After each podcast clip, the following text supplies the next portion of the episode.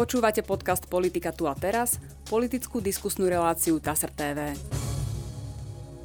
V dnešnej relácii vítam podpredsedu strany Demokratí, nezávislého poslanca Miroslava Kolára. Dobrý deň. Dobrý deň, ďakujem za ozvanie. E, pán Kolár, mám tu poznámku z TASR. V piatok 9. júna bol oficiálne vyhlásený termín volieb. K urnám pôjdeme 30. septembra. To inak znamená ale, že už nie je možné e, spájať strany takým tým spôsobom, že dohodnú sa dve a jedna sa premenuje, spoja sa obidva názvy a tým pádom volič vie, E, ktoré strany tam idú na tejto kandidátke spolu, napriek tomu, že to nie je koalícia. Bola to ale vec, ktorá bola veľmi dobrá, hlavne pre tej strany, ktoré, e, ktoré potrebujú prekonať 5%, strátili ste ju. Budete napriek tomu ešte pokračovať v nejakom spájaní, hľadaní osobností? Ja si nemyslím, že sme stratili šancu. Jednoducho my budujeme značku demokrati ako základ e, strany stredopravej, ktorá by mala na slovenskej politickej scéne pôsobiť dlhodobo, čiže nemyslím si, že toto je nejaký zásadný problém. Samozrejme... No vy ste nakoniec ten názov ani nerozširovali doteraz, áno, ostali no, demokrati. No, ne, nebol na to dôvod, pretože partneri, s ktorými sme sa dohodli na spolupráci, na tom akoby netrvali a myslím, že názov demokrati je dostatočne široký a hovorí o tom, kto sme, že s tým nebol problém. Čiže áno, tí, ktorí v tejto chvíli možno špekulovali s nejakými úpravami názvu, tak pre tých táto možnosť padla. Čo samozrejme neznamená, že je koniec nejakým ďalším spoluprácam a dohodám. Ktoré Do 2. Stále, júla sa Presne tak. A stá, môže to mať stále dve podoby, to znamená príchod individuálnych ľudí na kandidátku alebo volebné koalície, ktoré do toho 2. júla, kým sa tá kandidátka odovzdá, sa uzatvárať môžu. Mm-hmm. Uh, mám to poznamenané osobnosti, ktoré, ktoré ako keby z externého prostredia prišli, sú ale veľmi rôzne. E, mám tu poznamenanú hudobníčku Dorotu Nôtovú, ale aj osobnosti z Jablka z liberálnej strany, Luciu Ďuriš Nikolsonovú, Jozefa Mihála, tak sú to už dlhoroční politici, ale sú to liberáli. Hovorím to preto, že napríklad predseda demokratov Eduard Heger je naozaj presvedčený konzervatívec, vie sa to o ňom. E, pani Nôtová, to by som niekde videl v občianskej spoločnosti skôr, ako priamo v politike. Toto je, bude asi prvý vstup do takéhoto niečoho. Ako to, ako to chcete spojiť, aby to dávalo nejaký konzistentný zmysel? A veď to je, to je DNA, s ktorou demokrati vznikali. Dokonca to je DNA, na ktorej pôvodne vznikala strana spolu, ktorá sa stala základom o, demokratov a možno len poznámka na okraj, lebo tu sa hovorí o takomto narratíve spájania, komu sa podarilo, komu sa nepodarilo. No ja si myslím, že demokrati sú nechcem povedať, že jediný, ale tí, tí, ktorým sa to spájanie podarilo asi od začiatku až do konca najlepšie, pretože už na začiatku vlastne sme spojili pod značku demokrati stranu spolu na podorise, ktoré demokrati e, vznikli spolu so zmenou z dola so šancou. Postupne sa pridal vlastne Jano Šuba, ktorý e, zakladal Dobrý deň Slovensko. Dohodli sa, že nemá zmysel ďalšiu stranu zakladať poderovno s nami. E, takisto sa teraz pridalo Jablko a potom sa pridajú, pridávajú tie ďalšie osobnosti, ako je profesor Sitár CERNu, ako je Dorota Nvotová, ako je naposledy Jozef Mihál. Pozrite sa, my sme stredo stredoprava, liberálna konzervatívna strana a od začiatku sme, tak, eh, sme to tak komunikovali jednoducho eh, takéto slovo, ktoré nemajú radi, ale napokon aj Lojzo Hlina mal dokonca stranu umiernení, umiernení liberáli, umiernení mm. konzervatívci sa jednoducho vedia v normálnej stredopravej, možno centristickej strane dohodnúť. Nie je to nič nezvyčajné naprieč, povedzme, že európskou politickou scénou. E, a za mňa viete, že v Slovensku sa darilo, keď sa vedeli liberáli s konzervatívcami dohodnúť. Hej? Veď to ja nejako nepopieram. E, nakoniec aj v SAS, čo je liberálna strana, pôsobia poslanci z OKS, čo sú konzervatívni poslanci, pôsobia tam roky. Zdá sa, že s tým nie je problém, ale treba potom vždy vedieť, čo je to, na čom sa tí liberáli a tí konzervatívci, ktorí sa stretli v tej strane, zhodujú, kvôli čomu sú tam spolu a čo budú presadzovať. No vidíte, sám ste to povedali, že v prípade SAS a OKS to nie je problém. Čiže tá prax politická je na Slovensku roky ukazuje, že to nie je problém. Napriek tomu v každom rozhovore to musíme vysvetľovať, mm. že aký to bude problém. No nebude to žiadny problém, pretože sme všetko normálni ľudia, ktorí vieme, že v tej politike sme práve kvôli tomu, že Slovensko je dneska naozaj, ono sa to chce hovorí pred každými voľbami, ale tentokrát sme naozaj na civilizačnej križovatke, pretože tie septembrové voľby môžu rozhodnúť o tom, že ten vývoj posledných 10 ročí, kedy sme sa stali súčasťou demokratického západu, môže byť zvrátený. A to je ten hlavný aj leitmotiv, ktorý nás v tejto chvíli spája. Jednoducho v tejto chvíli úprimne, keď nám uh, horí dom, tak sa nebudeme baviť o tom, či si do obývačky kúpime modrý alebo červený gauč. Mm. A to znamená, vy si viete predstaviť návrat predmečiara? Mm. Politický. To hovorí, že dvakrát nestúpiš do tej istej rieky, čiže ten návrat predmečiara asi nie, ale viem si predstaviť, že nám môže reálne hroziť uh, štvoročné obdobie, v ktorom v prípade, že bude Robert Fico zostávať vládu, tak bude robiť reálne pokusy vyťahnuť nás z európskych a transatlantických štruktúr. No toto on ale vehementne popiera aj celou stranou. Samozrejme, že to a čo má povedať, že áno, no. vyhrám voľby a vyťahnem Slovensko. A myslíte teda, že, že, že vážne pôjde týmto smerom? No, ja lebo, to... lebo bol trikrát premiér a no, nevystúpili sme. Ale bol v inej situácii. Pozrite sa, dnes hrá o svoj pobyt na slobode. Hej? On mm. potrebuje zostať v politike v, v, v vládnej pozícii alebo v pozícii, kedy ovláda dianie v krajine až vlastne, nechcem teraz povedať, do, do konca svojho života, pretože mu stále môže hroziť, že orgány činné v trestnom konaní jednoducho vyšetria tie veci, s ktorými je spájený či on, alebo jeho stranickí súputníci. Čiže on bude robiť všetko preto, aby, ak sa k moci dostane, aby už o ňu nikdy neprišiel. No a ak mu z toho vyjde, že je lepšie, ak Slovensko bude niekde na pomedzi medzi európskymi štruktúrami a, a Ruskom a Orbánovským Maďarskom, no tak urobí všetko.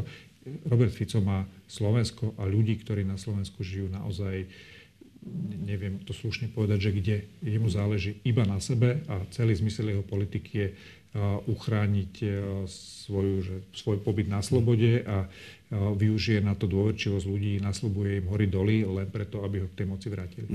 A pre vás je teda tým, e, tou motiváciou, čo spája liberálov, konzervatívcov v strane demokrati Robert Fico? Pre nás je motiváciou pokračovanie Slovenska ako úspešnej, prosperujúcej európskej modernej krajiny. Robert Fico rovná sa pravý opak. Poďme teda k tomu, ako. E, modernej, prosperujúcej európskej, to sú slova. E, otázka je, čo, čo k týmto ideálom v praxi vedie, ako si to predstavujete, aké kroky by bolo treba robiť, aké by presadzovala vaša strana, čo sú vlastne také tie základné priority vašej politiky?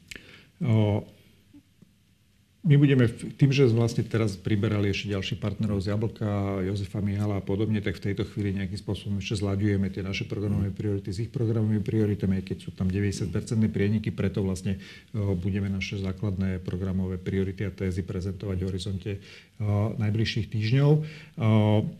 Mohol by som povedať také tie generické veci, zdravé, vzdelané a tak ďalej. Slovensko, pozrite sa, tie kľúčové, tých kľúčové veci je niekoľko. Prvá, prvé je naozaj zodpovedné hospodárenie vzhľadom na stav a najmä udržateľnosť vývoja verejných financií. Tú situáciu poznáme. Samozrejme sa na tom podpísali posledné roky pandémie, vojny na Ukrajine, energetickej kríze, ale aj 12 rokov vlád Roberta Fica, ktorý vládol v rokoch hojností, vysokých rastov, HDP. Bohužiaľ sme si vtedy prejedli budúcnosť. Jo, neodložili sme si ako napríklad Nemci, ktorí potom vedeli čerpať v čase pandémie z tých rezerv.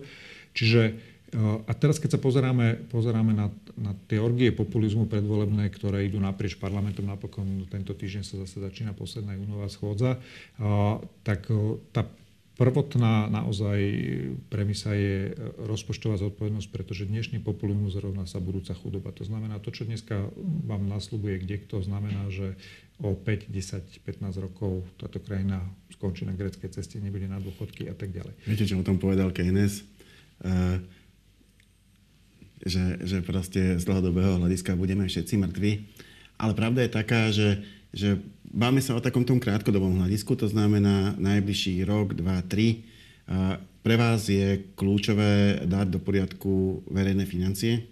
O, pre nás je kľúčové o, manažovať ten rozvoj krajiny tak, aby to tie verejné financie ustáli a aby sa nám naozaj nerozsypala štátna kasa a naozaj sa nestalo, že povedzme ja, moji rodičia ešte asi nie, ale naše deti jednoducho naozaj, že sa nebudú môcť na ten štát spolahnuť, respektíve, že štát nebude schopný poskytovať tie služby, ktoré poskytovať má, to znamená zdravotníctvo, mm. vzdelávanie, sociálne služby v takej kvalite, aká je primeraná modernej európskej krajine v 21. storočí. A, ne, lenže, aby ste toto dokázali, poviem, nebude schopný sa postarať o tých, ktorí pomoc štátu potrebujú. Čiže Určite nie plošne, tak ako teraz. Tá reakcia je na, na pandémiu, na infláciu, že rozhážme helikopterové peniaze, na to nemá Slovensko, na to nemá žiadna európska krajina. Čiže naopak eh, tá pomoc bude adresná tým, ktorí potrebujú. To, že dnes nemáme napríklad informačné systémy eh, v krajine v takom stave, že tých ľudí vieme identifikovať rýchlo im do, doručiť pomoc. Áno, to je chyba, mali sme líderku pre informatizáciu, nepodarilo sa, čiže toto bude jedna z tých nôh, ale opakujem, eh, ja som bol primátor, čiže v podstate to, čo sme robili na tej lokálnej úrovni, že sme ľuďom zabezpečovali kvalitné vzdelávanie, kvalitné zdravotné a sociálne služby, to je základ, ktorý naozaj uh, musí fungovať. A na to jednak potrebujete samozrejme peniaze a na druhej strane na to potrebujete ľudí, čo začína byť e, veľký problém. To znamená, budeme potrebovať nájsť mechanizmy, ako motivujeme kvalitných ľudí, ktorí nám nebudú odchádzať zo zdravotníctva, zo sociálnych služieb ani zo školstva. No, to som chcel povedať, že na to, aby ste takéto niečo ambiciozne dokázali, potrebujete veľký politický výtlak.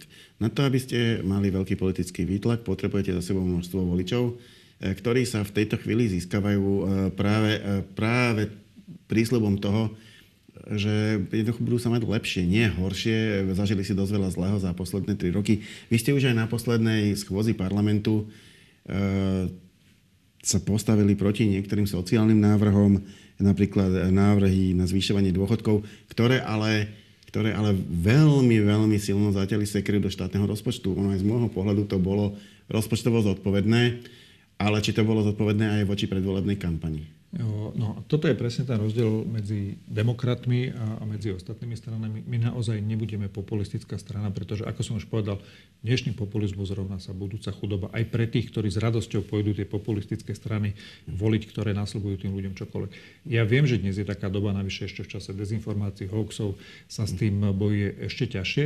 Na druhej strane, my poznáme, aká je tá segmentácia slovenskej spoločnosti, my vieme, aká je naša cieľová skupina a vieme, že nie všetci voliči na Slovensku sa dajú opiť e, ľahko rožkom a vedia si spočítať, e, e, že jednoducho zadarmo v odzokách rozdané euro im ten štát niekde zase v budúcnosti zoberie. Čiže my nejdeme v tejto chvíli, netvrdíme, že ideme získať 30% a ideme bojovať s populistami. Jednoducho, my nevieme byť autentickejší populisti, ako je Fico, Boris Kolár, alebo Pellegrini, alebo Matovič. Hej?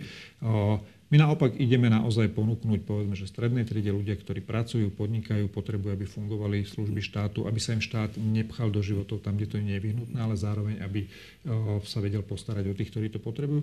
Pre tých bude naša ponuka. A áno, my budeme veľmi otvorene a zodpovedne hovoriť, čo sú tie rizika. Napokon, pozrite sa, naši poslanci na poslednej schôdzi tým, že nepodporili niektoré návrhy, aj tie, čo ste spomínali, uchránili 1,5 miliardy pred bohapustým rozdávaním, ktoré by nás znamenali, že na o pár rokov nebude práve na to školstvo, vzdelávanie, na dôchodky a tak ďalej. Čiže áno, my sa budeme správať ďalej takto zodpovedne, budeme to vysvetľovať ľuďom a verím, že v každej krajine európskej existuje dopyt po takejto mm. politike. A ja keď sa pozerám po tej slovenskej politickej scéne, priznám sa, že veľa takýchto strán, ktorí by ponúkali e, ponuku na takýto dopyt nie je a demokrati chcú byť jednou z hlavných odpovedí pre takýchto voličov.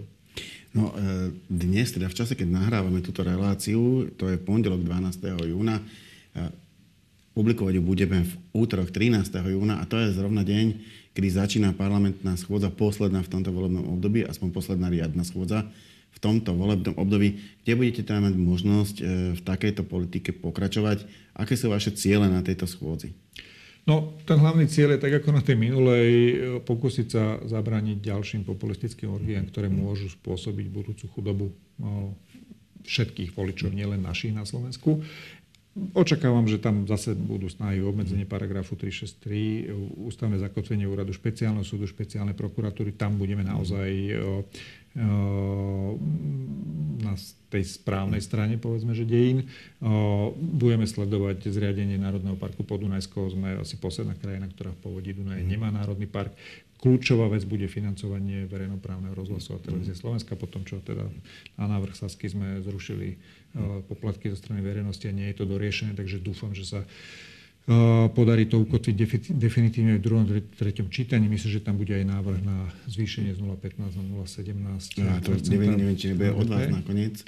Uh, hovorím, že uvidíme, čiže uh, tie dobré veci uh, podporíme, pretože tým, že idú voľby, nemôže sa skončiť život spoločnosti, ale tie populistické orgie, ktoré tam budú, sa budeme snažiť brzdiť a zastavovať. Okrem tejto riadnej schôdze bude aj mimoriadna je to mimoriadná schôdza, ktorú inicioval tentokrát Smer SD a niekoľkí nezávislí poslanci. E, mala by sa týkať neoprávneného ovplyvňovania parlamentných volieb. Ja mám ale pocit, že oni keď to podávali, tak chceli reagovať na tú kampaň, na to, ktorá ale asi nakoniec nebude v predvolebnom čase.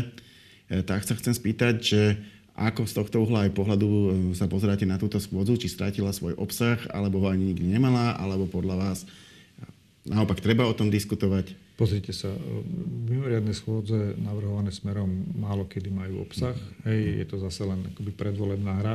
Určite sa nebudeme podielať na šírení hoaxov a lží, e, v tomto prípade spochybňujúcich napríklad férovosť e, volieb, čiže nepodporíme túto, túto schôdzu.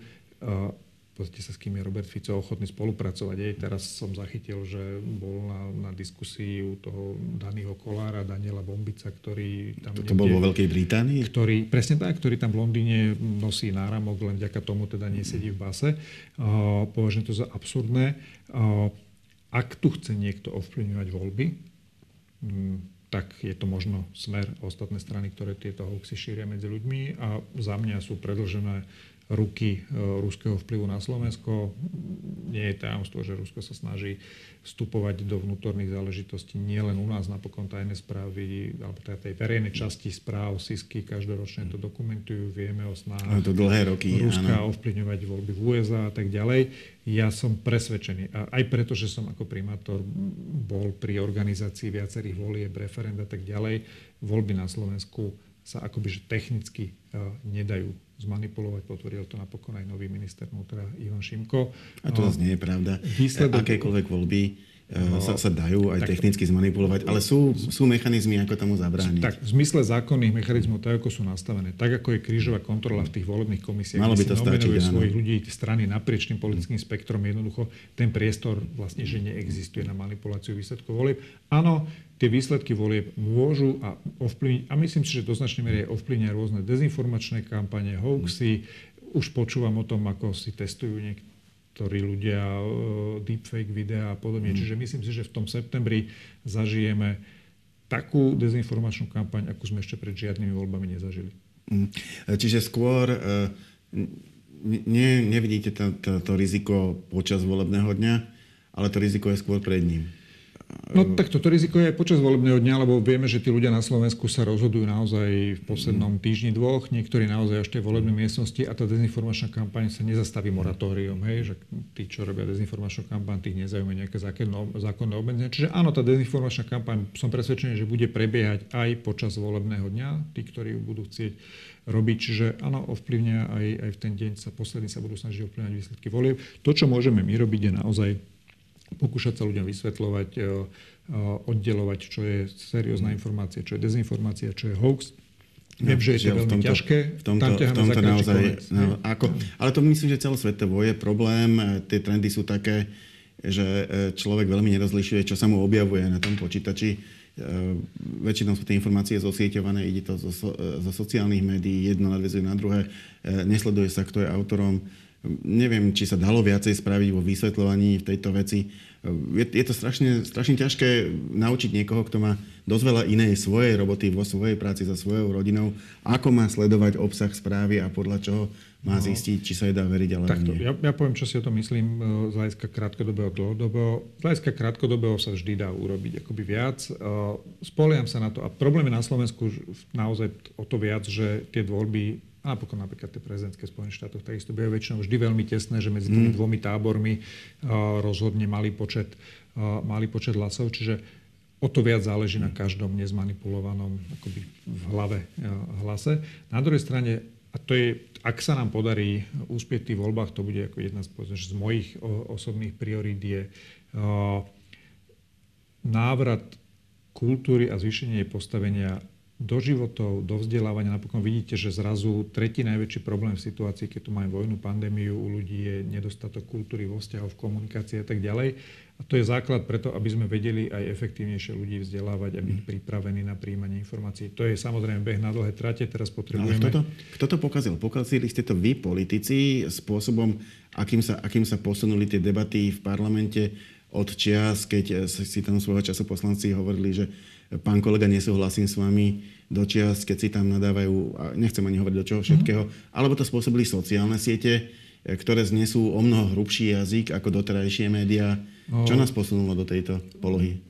Poviem to, čo by politik hovoriť nemal, ale máme na tom podiel politici, Zuckerberg s jeho Facebookom no, a, a do istej miery aj médiá, zase poviem otvorenie, pretože uh, viete, keby, keby sa tu nehralo každý clickbait a, a mm. nebola cennejší, neboli cennejší tí politici, ktorí si tu takýmto spôsobom budú nadávať, lebo robia väčšiu čítanosť a sledovanosť, ale, ale tí, že férovi, ktorí riešia problémy ľudí, tak by, ani, je to otázka, že dopytu a ponuky. Hej, preto aj mnohí ľudia do politiky nejdu alebo z nej odchádzajú, pretože zistili, že to nie je svet pre nich, lebo nevedia takým spôsobom argumentovať. A keď, aj keď tisíckrát majú dobré riešenia pre ľudí, vedeli by ich aj realizovať, ale jednoducho no nepresadia sa v tej ukričanom svete.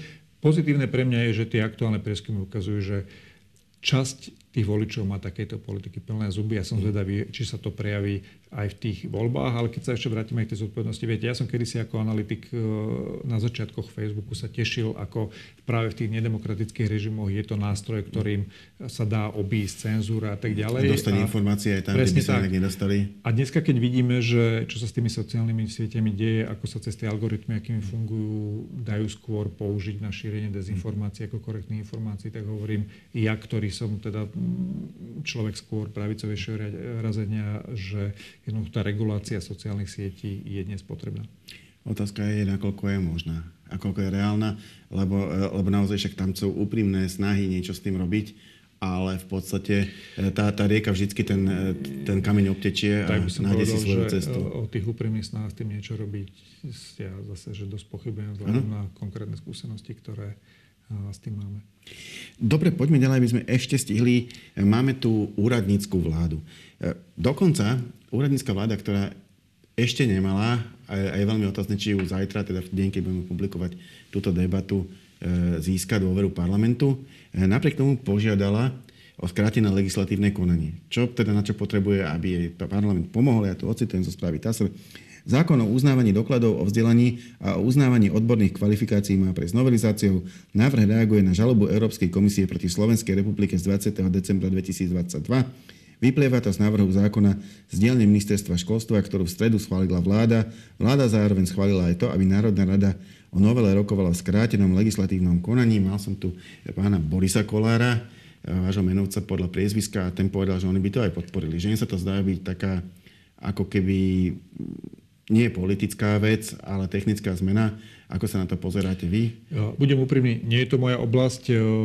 Naštudujeme si ten návrh, tak ako teraz študujeme programy vyhlásenie vlády, ktoré začiatkom tohto týždňa vlastne vláda prijala. Vypočujeme si argumenty ministra školstva. Ak to naozaj bude vecná záležitosť, budeme sa správať tak ako pri všetkých ostatných návrhoch. To znamená, ak je to vecný návrh a nebudeme tam vidieť problémy po konzultácii s kolegami, tak si viem predstaviť, že to podporíme. Mhm.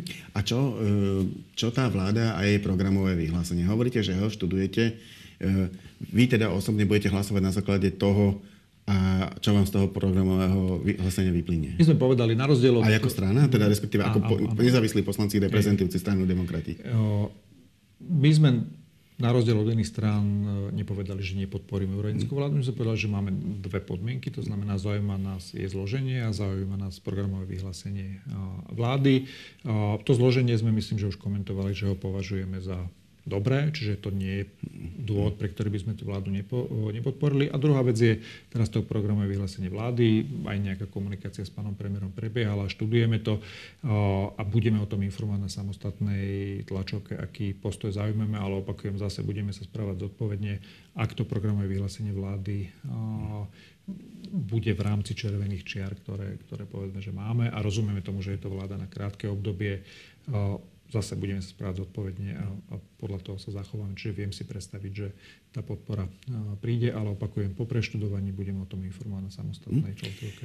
Vy ste tu už načali tú otázku vášho programu, pripravujete ho, tak možno nejakú takú krátkodobú perspektívu, e, kedy sa ľudia dozvedia už presne, s čím teda demokrati pod vedením Eduarda Hegera a vás ako podpredsedu plus ďalších podpredsedov pôjdu do týchto volieb. Rozumieme, že 2. júla po odozdaní kandidátov sa ľudia rozjedú na dovolenky a keď chceme nejaké zásadné priority odkomunikovať, to tak to musíme urobiť predtým, čiže bude to v tomto čase. Moja posledná otázka nesmeruje k parlamentným voľbám, smere k voľbám prezidentským. Štandardne na to každý odpovedá, počkajme si na parlamentné, potom vám povieme, možno, že aj vy. Ale je to vec, na ktorú už potom nebude veľa času alebo myslím v marci, proste už na jar budúceho roku sa bude voliť hlava štátu.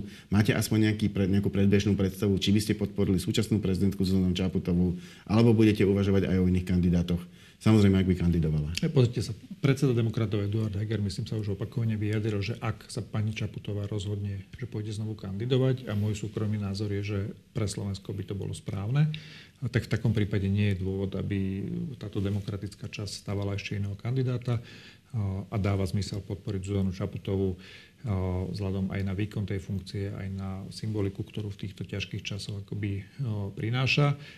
Ak sa pani prezidentka rozhodne, že kandidovať nepôjde, čo ja si skôr typujem, že, že sa tak už nestane vzhľadom na pokročilý čas a myslím, že keďže vnímam Zuzanu Čaputovú ako zodpovedného človeka, ak by chcela nekandidovať, asi by to ohlasila skôr, aby potenciálne ďalší kandidáti mali čas na prípravu. Áno, ak by nekandidovala, potom sa treba o tom baviť, e, čo dáva zmysel, ale ak bude kandidovať, e, tak e, moju podporu mať bude. Ďakujem pekne, to bola posledná otázka našej dnešnej debaty. Ja za ním ďakujem pánovi Miroslavovi Kolárovi. Ďakujem, dobrý deň. A my sa v našej relácii opäť stretneme na budúci týždeň. Dovidenia.